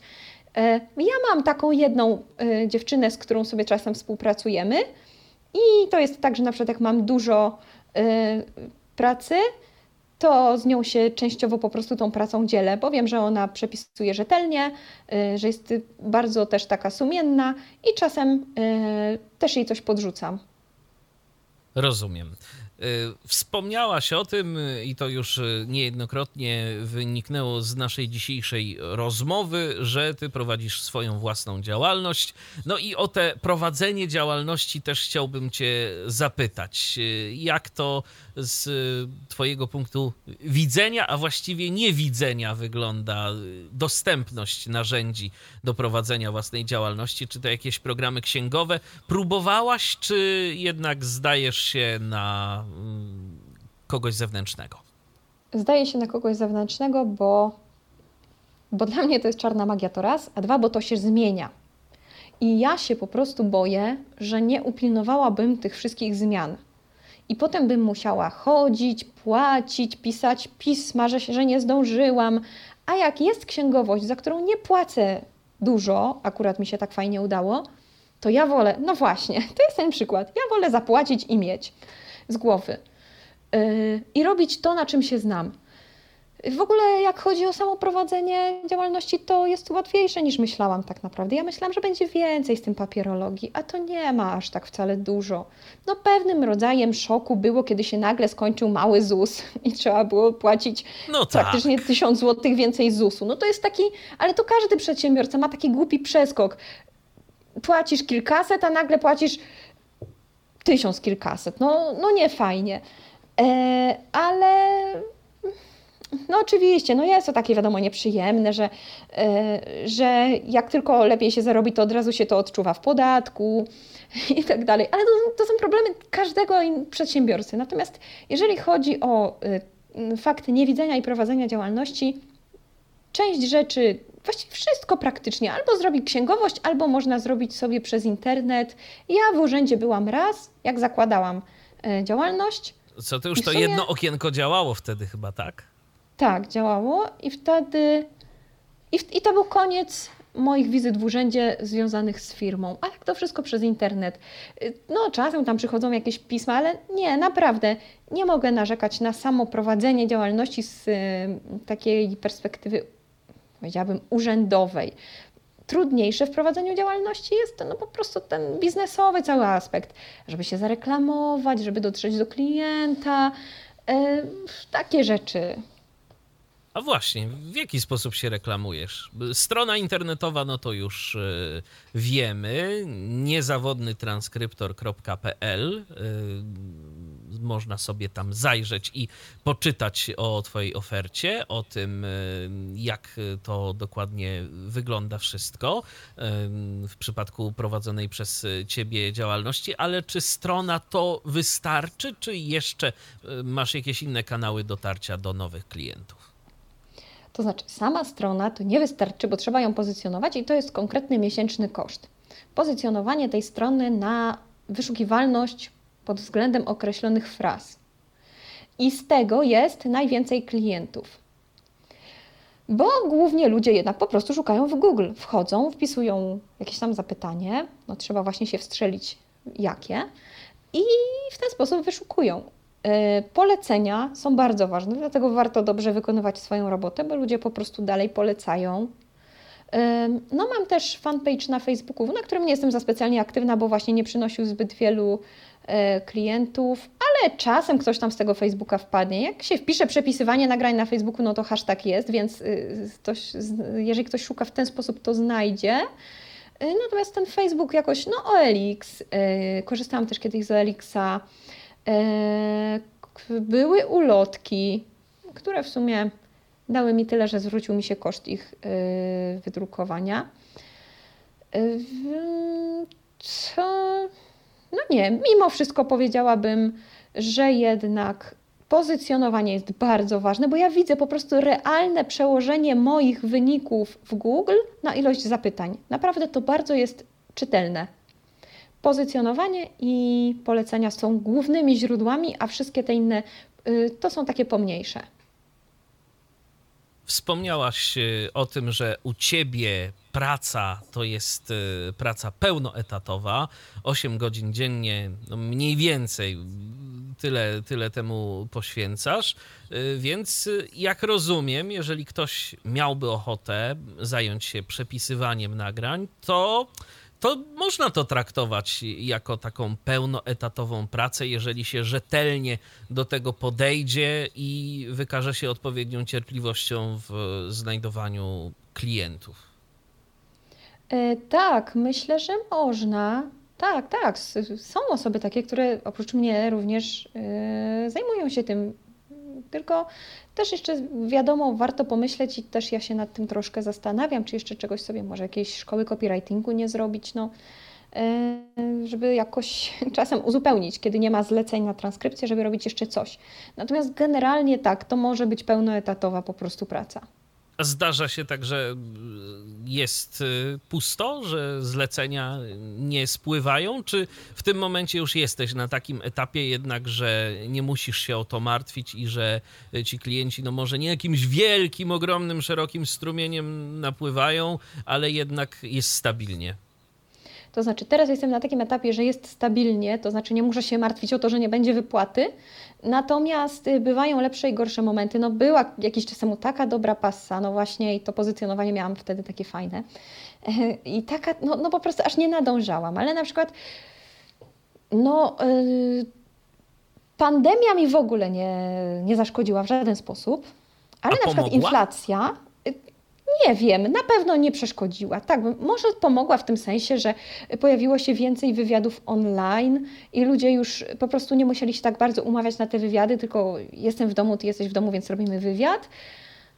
Nie przeszkodziła na pewno, czy pomogła, trudno mi powiedzieć. Na początku pandemii klienci mieli takie malutkie zawahania, ale to trwało, nie wiem, ze dwa tygodnie, a potem w sumie tak, y, to jest na tyle tania usługa, że ci, co mają budżety mm, takie, no powiedzmy, no, no, taka transkrypcja nie jest dużym kosztem w budżecie firmy jako takiej, no a, a ci klienci y, prywatni, o ile mieli jakieś dofinansowania, to i tak je mieli, no bo to też już były bu- budżety poustalane na początku roku typu na przykład z uczelni, więc i takie wykorzystywali, także w sumie nie było problemu. Troszeczkę przy, tych, przy tym ostatnim skoku inflacji y, tak się zawahali ci klienci, y, teraz to się znowu jakoś już fajniej ruszyło. E, I teraz też doinwestowuję troszkę moją stronę, bo właśnie mi te wyniki trochę spadły, dlatego że się konkurencja wzięła za pozycjonowanie. No i no tu właśnie e, teraz y, będzie blog, e, być może jeszcze jakieś tam dodatkowe działania, może jakieś dodatkowe frazy sobie dokupię, tak rozmawiamy z pozycjonerem. E, Także, no czy na przykład, nie wiem, mm, styczeń bywa czasem takim e, gorszym miesiącem. Chyba, że się w grudniu złapie coś yy, na ten przełom roku. Ale rzeczywiście, no te budżety są w styczniu jeszcze zamknięte, jeszcze takie niepoustalane, więc zanim te projekty ruszą, no to musi się luty zrobić i wtedy wszystko rusza. Więc czasem ze styczniem bywa problem. A pozostała część roku raczej, jeżeli już klienci są, to po prostu są. Yy, tak, tak. Chociaż czasem bywa tak, że na przykład e, trochę nie ma, nie ma i tak, no nie, że nie mam zupełnie co robić, ale jest jakoś mniej, aż tu nagle kilku naraz e, coś nagra i wtedy się robi strasznie dużo tej pracy w jednym momencie. I się kolejka zapycha. No bo w końcu jesteś jedna. Ale wspominałaś właśnie o poszukaniu jeszcze kogoś, o poszukaniu pracownika. Y, To już jest ten moment? Wiesz co, ja na razie pracownika jednak nie szukam, bo właśnie gdybym chciała zatrudniać, pracowników, to musiałabym zatrudnić też przy okazji od razu korektora, bo tak jest w dużych firmach, że po prostu jest korektor i że są pracownicy i pracownicy spisują to. To wszystko jest potem przesyłane do korektora, którego rolą jest po prostu, że on siedzi, słucha i czyta. I sprawdza jeszcze. Musi być taka osoba, która to sprawdza. No właśnie, ja bym nie była ze względu na wzrok tego w stanie zrobić, więc musiałby być to korektor.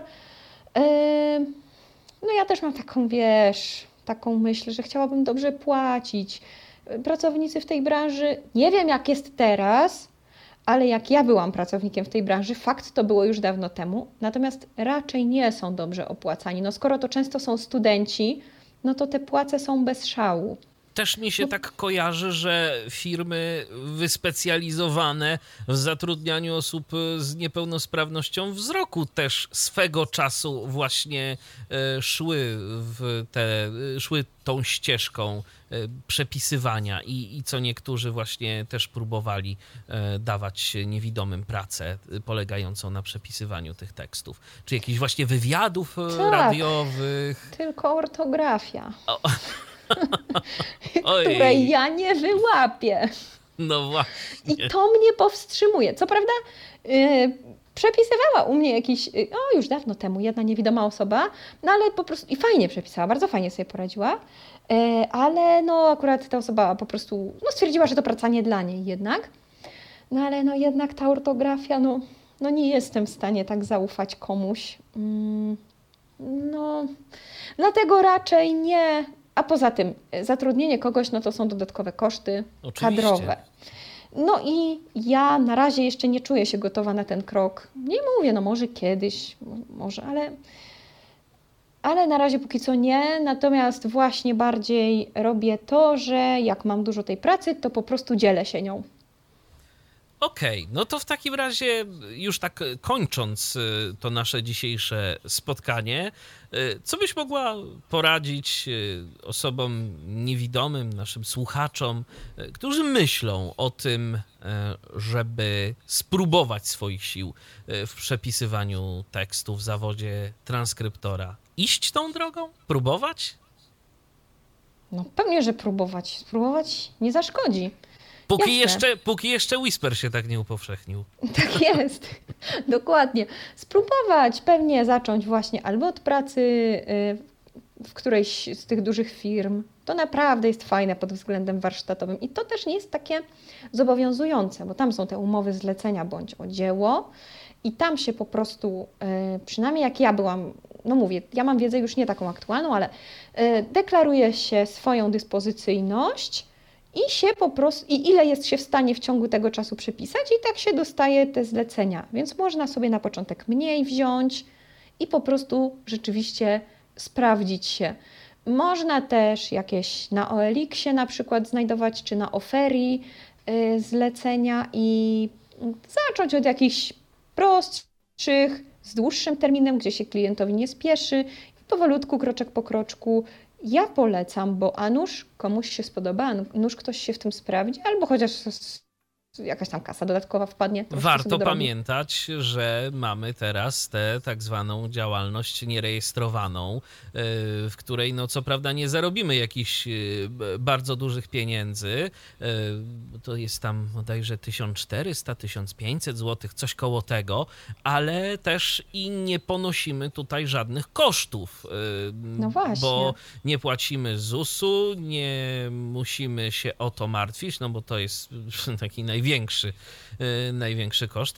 To plus y, ewentualnie jakaś renta, czy jeżeli y, co niektórzy jeszcze dodają, dostają ten dodatek 500, plus, no to może być rzeczywiście jakąś całkiem sensowną kwotą, żeby sobie miesięcznie uzbierać na koncie. Więc nawet nie zakładając własnej działalności, można tego spróbować.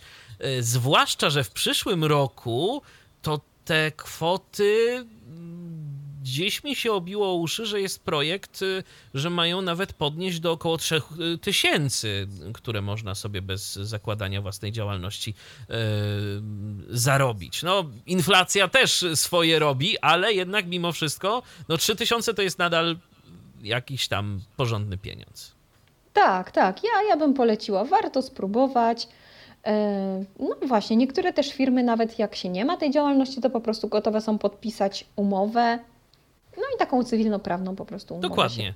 Tak, tak, tak. Tylko ja bardziej, wiesz, myślałem nawet, żeby y, po prostu szukać y, jakichś prywatnych osób i no, nie płacić pośrednikom. Y. No pewnie, jasna sprawa. Pewnie, że tak. Wiesz, prywatne osoby nie zawsze w ogóle potrzebują faktury. No to to jest inna sprawa. to jest też prawda. E, więc możliwości są i warto z nich skorzystać, tym bardziej, że ten zawód jest dla nas naprawdę bardzo dostępny. Bardzo, zdecydowanie tak. A zatem, cóż, życzymy Wam powodzenia. Ja jeszcze zerknę na szybko, czy jakichś pytań nie mamy przypadkiem, bo wspomniałem o tym, że możecie do nas pisać i y, podtrzymuję to, tylko pytanie, czy Wy chcecie do nas napisać i czy chcecie y, o cokolwiek zapytać. Przeglądam coraz więcej tych źródeł, ale nie. Żadnych pytań nie ma, więc wygląda na to, że wyczerpująco o wszystkim udało Ci się, Kasiu, opowiedzieć powiedzieć. Dziękuję bardzo za udział w dzisiejszej audycji. Dziękuję również, było mi bardzo miło. Katarzyna Zawodnik, niezawodny transkryptor. No nie, chyba niezawodna transkryptorka, co? mój stosunek do feminatywów jest taki, żeby ich nie nadużywać. Ale na stronie internetowej piszesz o sobie transkryptorka też. Tak, tak, tak. No, nazwa jest transkryptor, piszę o sobie transkryptorka, no bo to już jednak tak może być tak i tak. Dokładnie. Ważne, żeby profesjonalnie i niezawodnie. Niezawodnie, to zdecydowanie tak. Dziękuję Ci bardzo raz jeszcze za udział w audycji. I ja również będę się żegnał z Wami, drodzy słuchacze. Michał Dziwisz, do następnego spotkania na antenie Tyfloradia, a słyszymy się, no cóż, w Tyfloradiu w przyszłym tygodniu. Był to Tyflo Podcast. Pierwszy polski podcast dla niewidomych i słabowidzących. Program współfinansowany ze środków Państwowego Funduszu Rehabilitacji Osób Niepełnosprawnych.